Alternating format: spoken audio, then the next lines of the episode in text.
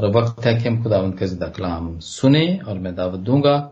Pastor Elon को कि वो आए और खुदा उनका कलाम हम सबके लिए खोलें। थैंक यू आप सबकी सलामती हो, मसीह यीशु आप सबको सलाम। हम खुदा उनका शुक्र अदा करते हैं कि खुदा ने आज फिर हम सबों को मौका दिया कि हम उसके जमा और खुदा की ज़िंदा कलाम की उसकी बातों को सीख सकें। हमने रूल कुदस की नियमतों के बारे में सीखना शुरू किया था और हमने ये भी सीखा कि रूल कुदस की नियमतें, जहाँ क्रिसिया की रूहानी तरक्की का बायस बनती हैं, वहाँ ईमानदार की एबिलिटी, उसकी काबिलियत, उसकी अहलियत, तरबियत और महारत में ये नियमतें एडिशन के तौर पर करती हैं और ये ऐसी एडिशन है जो दुनिया में किसी तजर्बे से या उम्र की बढ़ोतरी से किसी किताब से, लाइब्रेरी या लेबोरेटरी से हासिल नहीं होती, बल्कि ये नेमत सिर्फ़ और सिर्फ़ खुदा की एक नेमत है। मुकम्मल तौर पर रूल कुदस की देन है। खुदा का फजल है जो हम पर होता है, ताकि कलीसिया का इंतज़ाम रूहानी तौर से और बेहतर इंतज़ाम के तौर पर किया जा सके। इंसानी जहन से नहीं, बल्कि खुदा की हिकमत, अलमियत और रूहों के इम्तियाज़ करते हुए। और ये हमने सेट बनाया था ये खुदा की देन है, ये खुदा की, खुदा का माइंड है। और जब खुदा का जेन हिकमत काम करती है तो वो कलीसियाँ ज़रूर तरक्की करती जाती हैं और मसीहों के खुदा की कुदरत डिस्प्ले होती है। फिर हमने ये सीखा जो कि खुदा की टोटली को कुदरत को बयान करने की तीन रूहानी नियमतें थी, ईमान शिफा और मोजा। और हम देखते हैं कि इन मोजात को या शिफा को या हम अपने ईमान से खुदा को दिखा सकते हैं कि खुदा क्या है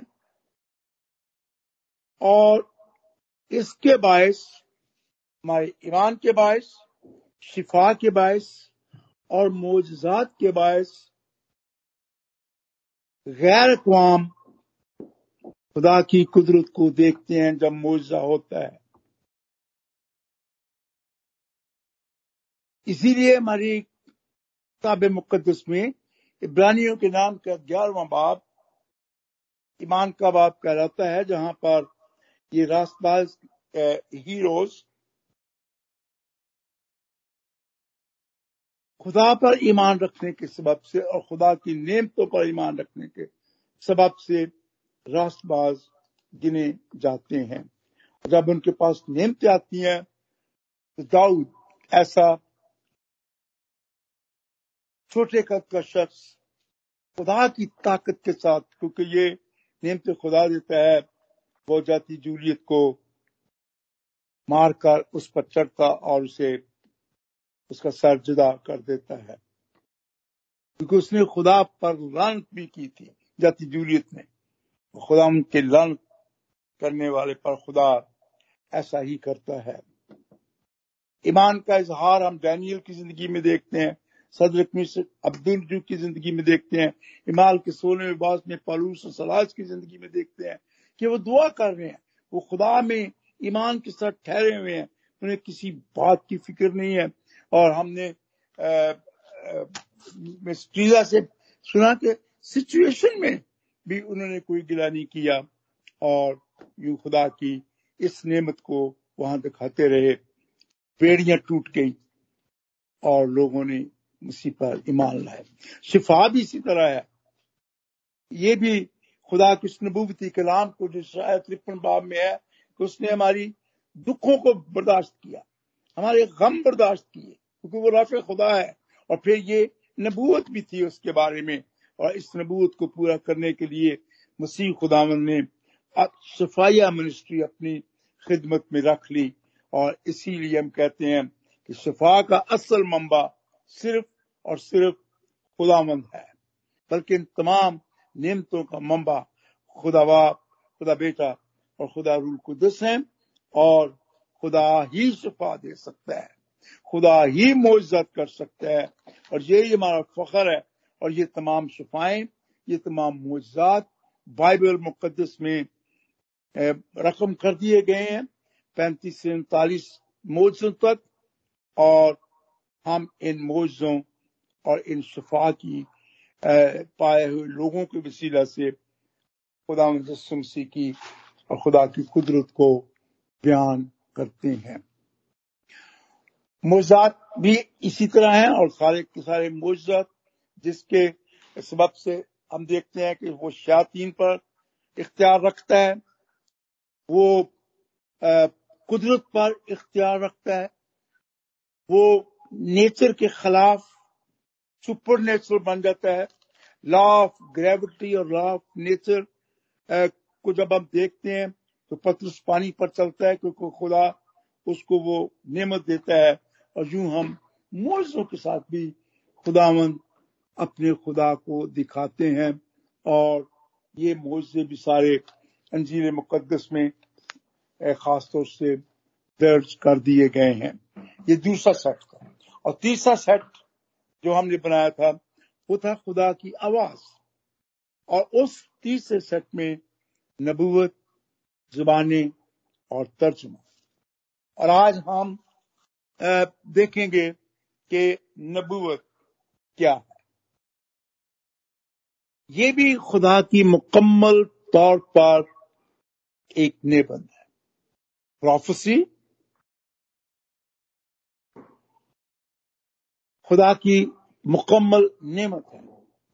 इसमें किसी स्टेटस की बात नहीं है, कोई तालीम, उम्र, तजर्बे की बात नहीं है, बल्कि अगर खुदामंद महसूस करता है तो जो कोई इसकी ख्वाहिश रखता है, जो कोई इसकी आरज़ू रखता है, जो कोई इसको माँगता है, खुदामंद कलीसिया की ज़रूरत के तहत, खुदा के अपने रूहानी मंसूबों के तहत, कलीसिया के रूहानी और जमीनी इंतज़ाम को चलाने के लिए प्रोफसी की नेमत उन ईमानदारों को देता है जो इसकी आरज़ू करते हैं और फिर इसको वो मांगते हैं।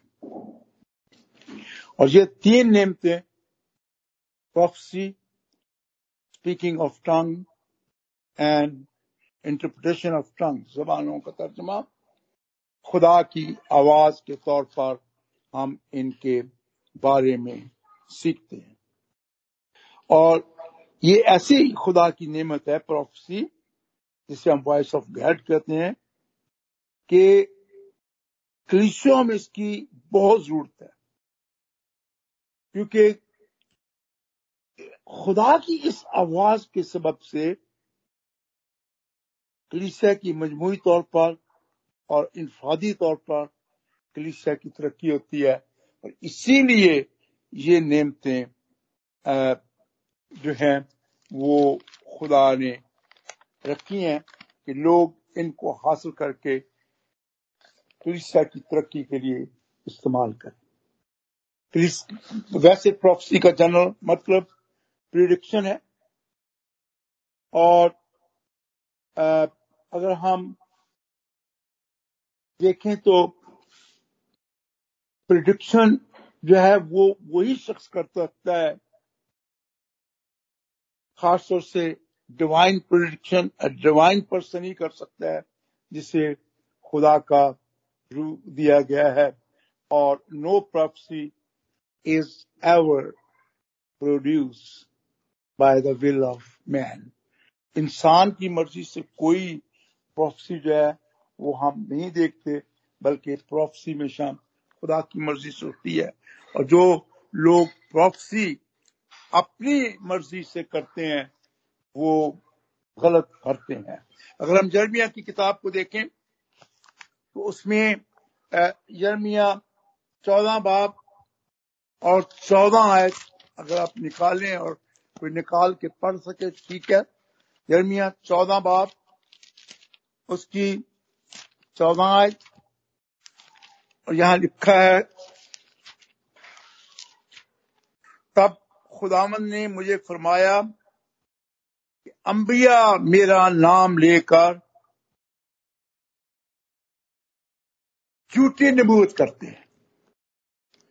और ये आज हो रहा है। और मसीह ने यादनामा में इसकी पेशन गोई कर दी कि लोग मेरे नाम से, बहुत से झूठे नबी मेरे नाम से आएँगे और तुम्हें गुमराह करेंगे। मैंने उनको, मैंने ना उनको भेजा और ना हुक्म दिया। मैंने कहा कि प्रोफेसी ये है कि it is uttered by a divine person जिसको खुदा नेमत देता है। और अगर वो ना दे तो वो प्रोफेसी नहीं है। मैंने ना उनको भेजा, क्योंकि खुदा ने उनको नहीं भेजा, खुदा ने उनको मुकर नहीं किया, ना हुक्म दिया, ना उनसे कलाम किया। इट मीन कि he should be such a divine person इतना राष्ट्रवाज होना चाहिए कि वो खुदा के साथ डायरेक्ट कलाम कर सके। और जहाँ उससे कलाम ले प्रॉक्सी का मतलब ही यही है कि खुदा से कलाम लेके आगे पहुंचाना। प्रॉफिट यही करता है, नबी यही करता है कि वो खुदा से कलाम लेता है और वो कलाम लेके आगे करता है। और इसीलिए कई दफ़ा लोग कहते हैं वो जी, मुझसे खुदा हम कलाम हुआ। होता है, ज़रूर होता है। अगर आपने ईमान के साथ इस नियमत को मांगा है तो खुदा देता है। लेकिन पुलपुट पर ऐसे झूठ खड़े होकर बोले जाते हैं। वो झूठी रोया और झूठा इल्म, गैब और बतालत और अपने दिलों की मकारी नबूवत की सूरत में तुम पर जहर करते हैं। और मसीह खुदामद ने नए ऐनामे में आसान लफ्जों में कह दिया कि झूठे नबी आएँगे और मेरी तालीम देंगे। इसलिए खुदा यू फरमाता है कि वो नबी जिनको मैंने नहीं भेजा, जो मेरा नाम लेकर नबूत करते और कहते हैं कि तलवार और काल उस मुल्क में ना आएँगे, वो तलवार और काल ही से हलाक होंगे। ये उनका हाल हो सकता है। फिर अगर हम जरूरिया तेईस इक्कीस को देखें तो उसमें भी हमें कुछ इस तरह के लफ्ज मिलते हैं। की किताब उसका तेईस बाब और उसकी इक्कीस आयत को अगर हम पढ़े, उसमें भी यूँ लिखा है, मैंने उन नबियों को नहीं भेजा, पर जो दौड़ते फिरे, मैंने उनसे कलाम नहीं किया, पर उन्होंने नबूत की। लेकिन अगर वो मेरी मजलिस में शामिल होते तो मेरी बातें मेरे लोगों को सुनाते और उनको उनकी बुरी राह से और उनके कामों की बुराई से बाज रखते। आज क्यों कलाम का असर नहीं होता? खुदा ने खुद ही नबी की और प्रोफसी की और प्रॉफिट की तारीफ़ कर दी है। खूबसूरत डेफिनेशन है कि खुदा की मजलिस में बैठने वाला हो, मेरी बातें लोगों को सुनाने वाला हो और मुझसे कलाम लेके जाए। जब कलाम ही खुदा से नहीं लेके जाते फिर पुलपुट से झूठ क्यों बोला जाता है कि खुदा अभी मुझसे रूह कुदस ने कलाम किया किया फिर वो कलाम। खुदा कहता है, तुम उनके कामों से, उनकी ज़ुबान से, उनकी बातों से नहीं पहचान लोगे कि ये खुदा के लोग हैं, या ये और सेकंड पीटर और उसका पहला बाब उसकी इक्कीसवीं आयत कुछ इस तरह से है। क्योंकि नबूबत की कोई बात आदमी की ख्वाहिश से कभी नहीं हुई, बल्कि आदमी रूल कुदस की तहरीक के सबब से खुदा की तरफ़ से बोलते हैं। नबी, प्रोफसी खुदा की तरफ़ से होती है।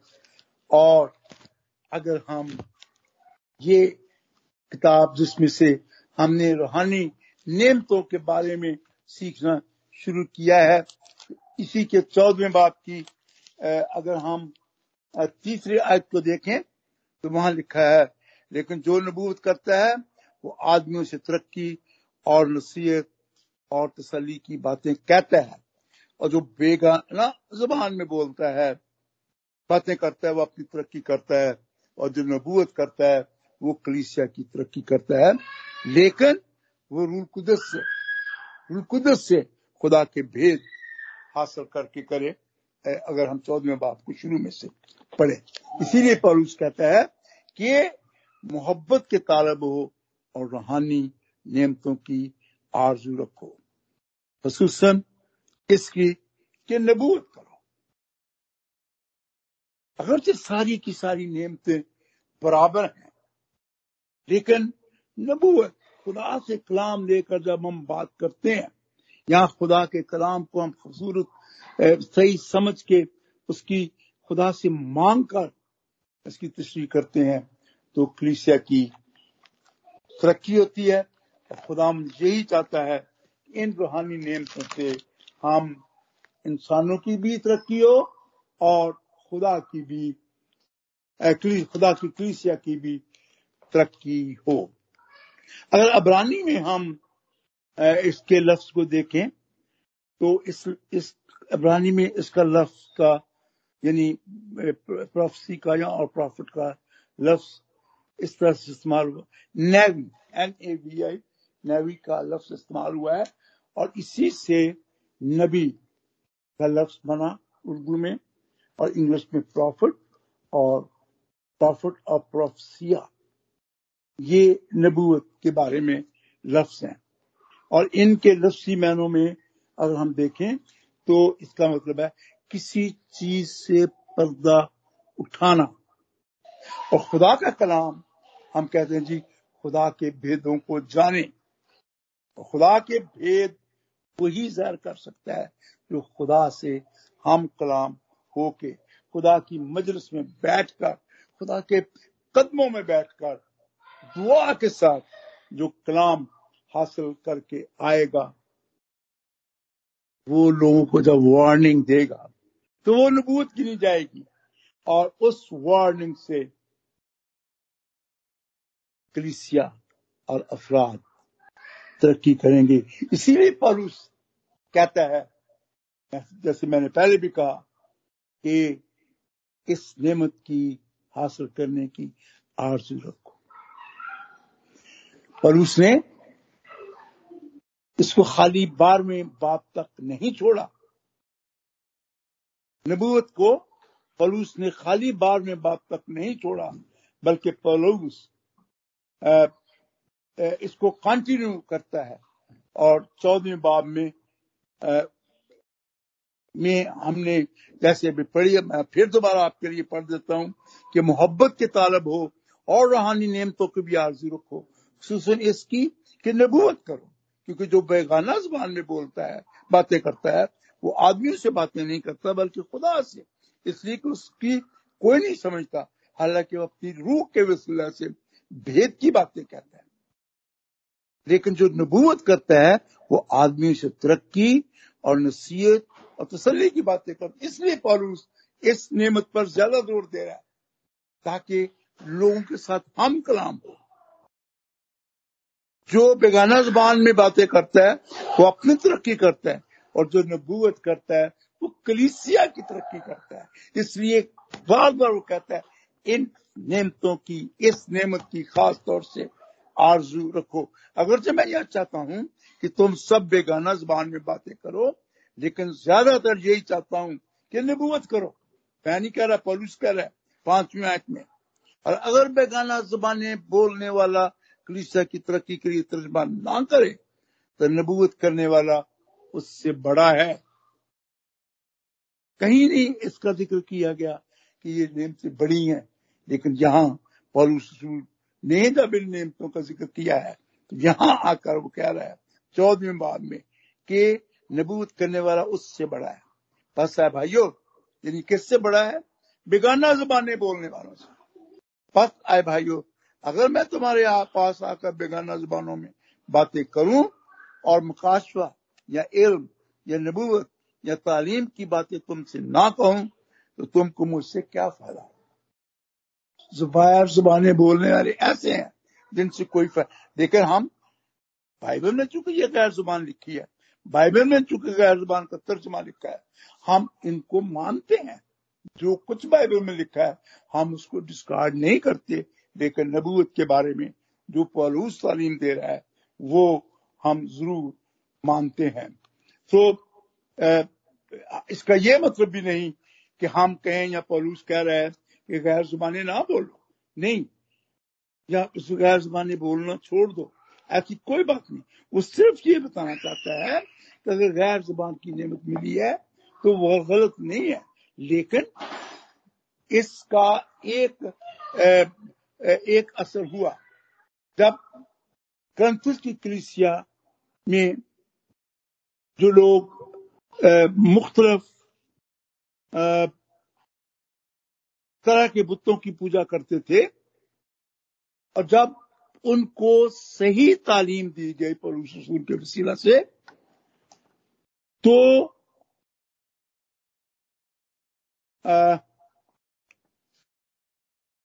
और उसकी तालीम से कंथस के कलीसिया को यीशु मसीह मिल गया तो उनकी ज़िंदगी में एक फ़र्क आने लगा। और खुदा की बरकत उनमें आने लगी। उनकी मसीह से पहले की ज़िंदगी मसीह में आने के बाद बदल गई। और जब ज़िंदगी उनकी एकदम बदल गई उन पर कुदस की नियमतें आना शुरू हो गई। कंस की कृषियाँ पड़ गई और इन नियमतों में गैर जबानों की नियमतों ने कलिसिया को डोमिनेट कर लिया। उस वक्त जब क्रंथस की कलिसिया बनी थी। सो, बकिया आठ नियमते पर गैर ज़ुबान ने डोमिनेट कर लिया लोग गैर ज़ुबान बोलने वाले को तरजीह देते थे। और ये तसर भी पैदा हुआ कि जो गैर जबान बोलता है, वो बाकी ईमानदारों से ज़्यादा ईमानदार और रूहानी है। और ये सिर्फ़ एक एक ऐसा तासर था जो कि इंसानी बात थी। इसमें रूहानी की कोई बात नहीं। हालाँकि रूस के हिसाब से तमाम नियमतें यकसा हैं और वो लोग रूहानी पर की तरफ़ चले गए। यानी उनको अपने आप जब रूहानी बर्तरी लोग सोचते हैं, इसका मतलब उनमें रूहानी गुरूर आ गया। और क्या गड़बड़ हो गई कि ग्रंथ की कलिसिया में रूहानी गुरूर और तकबर जन अब आना शुरू हो गया तो तस्व पैदा हो गया। कलिसिया में आपस में तस्व पैदा हो गया। और जब कोई दूसरा ग्रुप या शख्स कलाम करता तो कई दफ़ा वो बुड़बुड़ाते भी थे और उनमें मोहब्बत की कमी आना शुरू हो गई।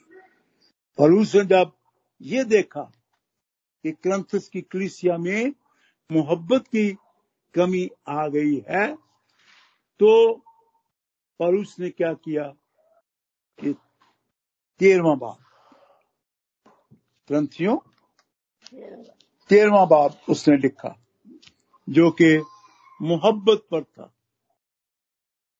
अगर मैं आदमी और फरिश्तों की जबान में बोलूँ और मोहब्बत ना रखूँ तो मैं ठनठनाता पीतल या झंझनाती जाँच। और अगर मुझे नबूत मिले और सब बेतों को इल्म की वाकफियत हो और मेरा ईमान जहाँ तक कामल हो कि पहाड़ों को हटा दूँ और मोहब्बत ना रखूँ। तो मैं कुछ भी नहीं। ये कंथस की कलिसिया को इस वजह से पैगाम दिया कि तुम में रूहानी तकबर और गुरूर आ गया है। और तुम जो मोहब्बत करते थे आपस में, वो मोहब्बत खत्म हो गई है और इस वजह से उसने ये बाब लिखा और उनको बताया कि अगर मैं बताया कि मोहब्बत क्या है, आप बड़े जितनी मर्ज़ी नबूत करते रहे।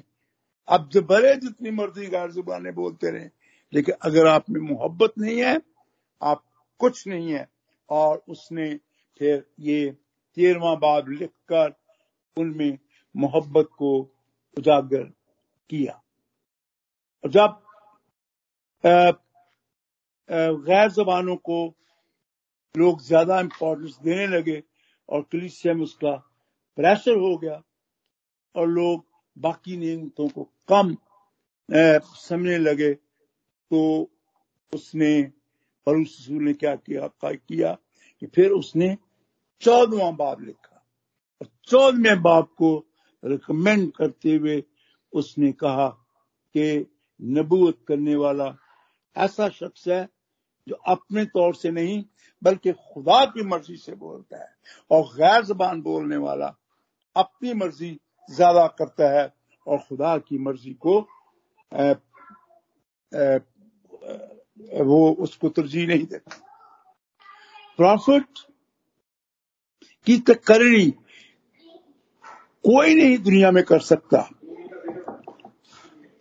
अगर खुदा चाहे तो किसी को चुन सकता है लेकिन ऐसा बहुत कम होता है। हाँ तकरियाँ यहाँ पर होती हैं और चूँकि ज़मीन की कलिसिया के लिए तकरियाँ होती हैं इसलिए तकरियाँ जो है, वो चर्चेज में या तो बिशप करते हैं, या फिर एल्डरों एल्डर जो है, वो कलिसिया में पासबानों को भी चुनते हैं और फिर और तकरियाँ भी होती हैं।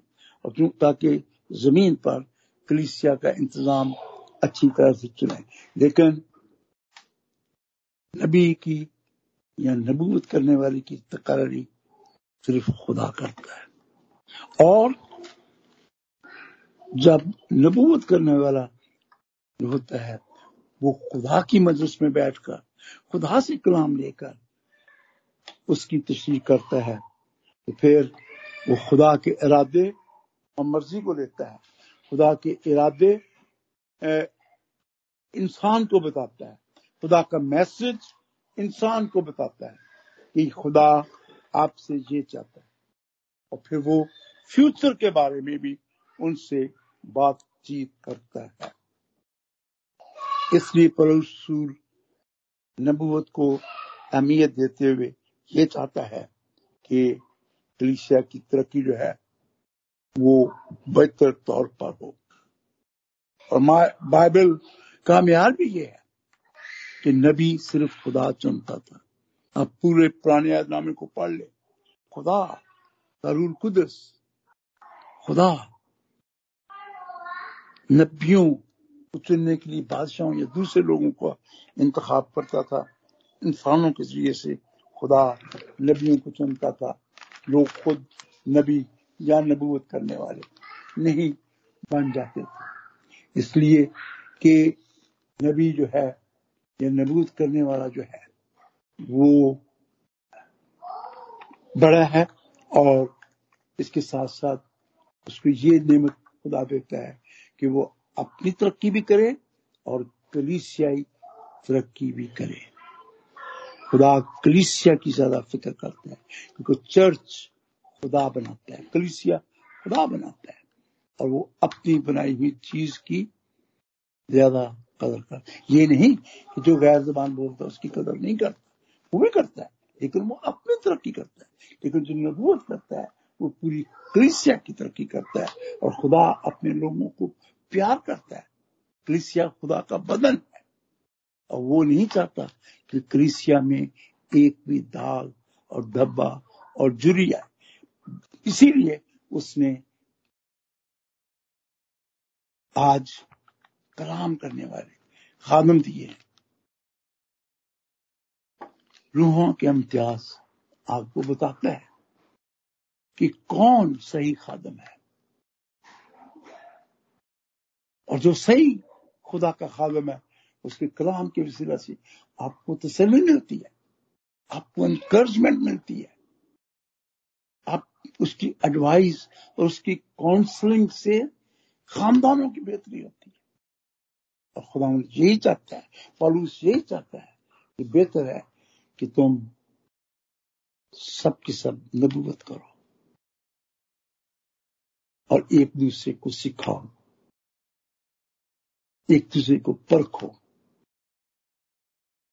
और जब ऐसा होगा तो फिर गैर ईमान वाले, कम ईमान वाले, वो भी मसीह खुदावन की जमात में शामिल होंगे, क्योंकि खुदा की आवाज़ उनको इस नबूत के वसीला से, अगरचे जुबानों और जुबानों के तर्जमे से भी होती है, लेकिन उनको फिर इस तरह से मिलती है। और खुदा की क्रिसिया में जब खुदा की आवाज़ लोगों तक जाती है, फिर वो लोग खुदा के गल्ला में शामिल हो जाते हैं। नबूत और पेशन गोई में फ़र्क है। There is a difference between prophecy and prediction prophecy prediction जो है, वो ऑलमोस्ट इंसान उसका तल्लुक ज़्यादातर खुदा से नहीं करता अगर नबी करें पेशन गोई जैसे पुराना ऐदनामा सारी पेशन गोइयों से भरा है और वो आके नए ऐदनामे में मसीह खुदावंत की ज़िंदगी से उन पेशन गोइयाँ पूरी होती हैं तो वो पेशन गोई ठीक है वरना वो पेश गोई है जो इंसान खुद बयान करता है और ये आजकल भी होता है कई लोग और जी फलां तारीख को मसीह खुदावन आ जाएगा। ये पेश गोई है। ये ब्लफिंग है। पेशन गोई नबी करते हैं, जिन्हें खुदा मुकर करता है। और इसी तरह नबूत जो है, वो वो लोग करते हैं, जिन्हें खुदा ने इसीलिए जब पादरी बनाए जाते हैं, जब बिशप बनाए जाते हैं, तमाम बाकी लोग उसके मुकदसिन उस पादरी के सर पे, या उस बिशप के सर पर हाथ रखते उस दिन मैं पादरी फ्रेडरिक की कंसी कॉन्स्क्रेशन सर्विस देख रहा था। सात बिशप और कुछ रिटायर्ड बिशप एक दो और कुछ बुज़ुर्ग क्रिसिया के उसके सर पे हाथ रखे हुए। चौदह पंद्रह लोग। मुझे बड़ी अच्छी तरह याद है तब मुझे एनिमेशन के लिए पेश किया गया मेरी क्रिसिया ने इसी तरह बारह, तेरह लोग। और ऐसे जिसम काँप जाता है, रूह ज़िंदगी में से गुजर जाता है। ये खुदा की नेमत होती है। और ये खुदा इस तरह से हमारी जिंदगियों में काम करता है। उनको मखसूस किया जाता है खुदा के लोगों की तरफ़ से। और वो फिर नबूत करते हैं कलाम देते हैं। या फिर खुदा खुद किसी न किसी तरीके से नबी को मुकर करता है। नबूत भी सिर्फ़ खुदा से मिलती है। और नबूत का पैगाम जब खुदा से लेके दें तो वो आवाज़ पूरी दुनिया में पहुँचती है। खुदा ने अपने नबियों और रसूलों को नबूत का कलाम दिया। और पौलूस रसूल ने पहले ही पत्रस ने पहले ही पैगाम में, तीन हज़ार लोगों को मसीह की कलीसिया में शामिल कर लिया इसलिए परूस कहता है कि तमाम नियमतों को होना लाजमी है। तमाम रूहानी नियमतों की आरज़ू रखो। लेकिन वो कहता है कि मैं चाहता हूँ कि नबूत ज़रूर करो। खुदा का कलाम ज़रूर सुनाओ। और यही मसीह खुदावन का भी हुक्म था कि तुम जाओ और जाकर दुनिया मेरे मेरे नाम की मुनादी करे और जो ईमान लाए, वो बपतिस्मा पाए। हमारा काम कलाम को फैलाना है। हमारा काम रूहानियत का जो इल्म है, कलाम में मुकदस की तस्वीर जो है, वो लोगों तक फैलानी है और निजात के बारे में। अपने अकीदे के बारे में। लोगों को दिखाना है कि हमारा अकीदा ये है कि कुंवारी मरीम से पैदा हुआ। वो इस दुनिया में रहा। उसने तकलीफें सही। उसने लोगों को अच्छा किया। उसने मोजात किए। उसको लोगों ने मारा, कूटा और सलीब तक ले गए। सलीब पर मर गया। उसके भाई व खून से हमने शिफा पाई, हमने निजात पाई। दफन हुआ। तीसरे दिन ज़िंदा होकर हमें ज़िंदा उम्मीद दी। दलकारा है? मौत तेरा डंग कहाँ है? ऐ शतान, तेरी फतह कहाँ है? और आज हम इस पैगाम को देते हुए दूसरों को भी उस खुशी में शरीक करें। जिस खुशी में हम शरीक हैं और उस ज़िंदा उम्मीद के लिए कि हम खुदा बाप की हजूरी में हमेशा रहेंगे जो उसकी अवधि बादशाही है और जो उसने बनाए आलम से हमारी तैयार की है। खास के खुदा हम सबों को ऐसा करने की हिदायत दे और हम इन रूहानी नियमतों की आरज़ू हमेशा करते रहें। खुदा हम सबको बरकत दे। आमीन। आमीन। Amen. Amen. Thank you very much, Pastor Alan, for the blessed uh, message. इसके पीछे हम पाई है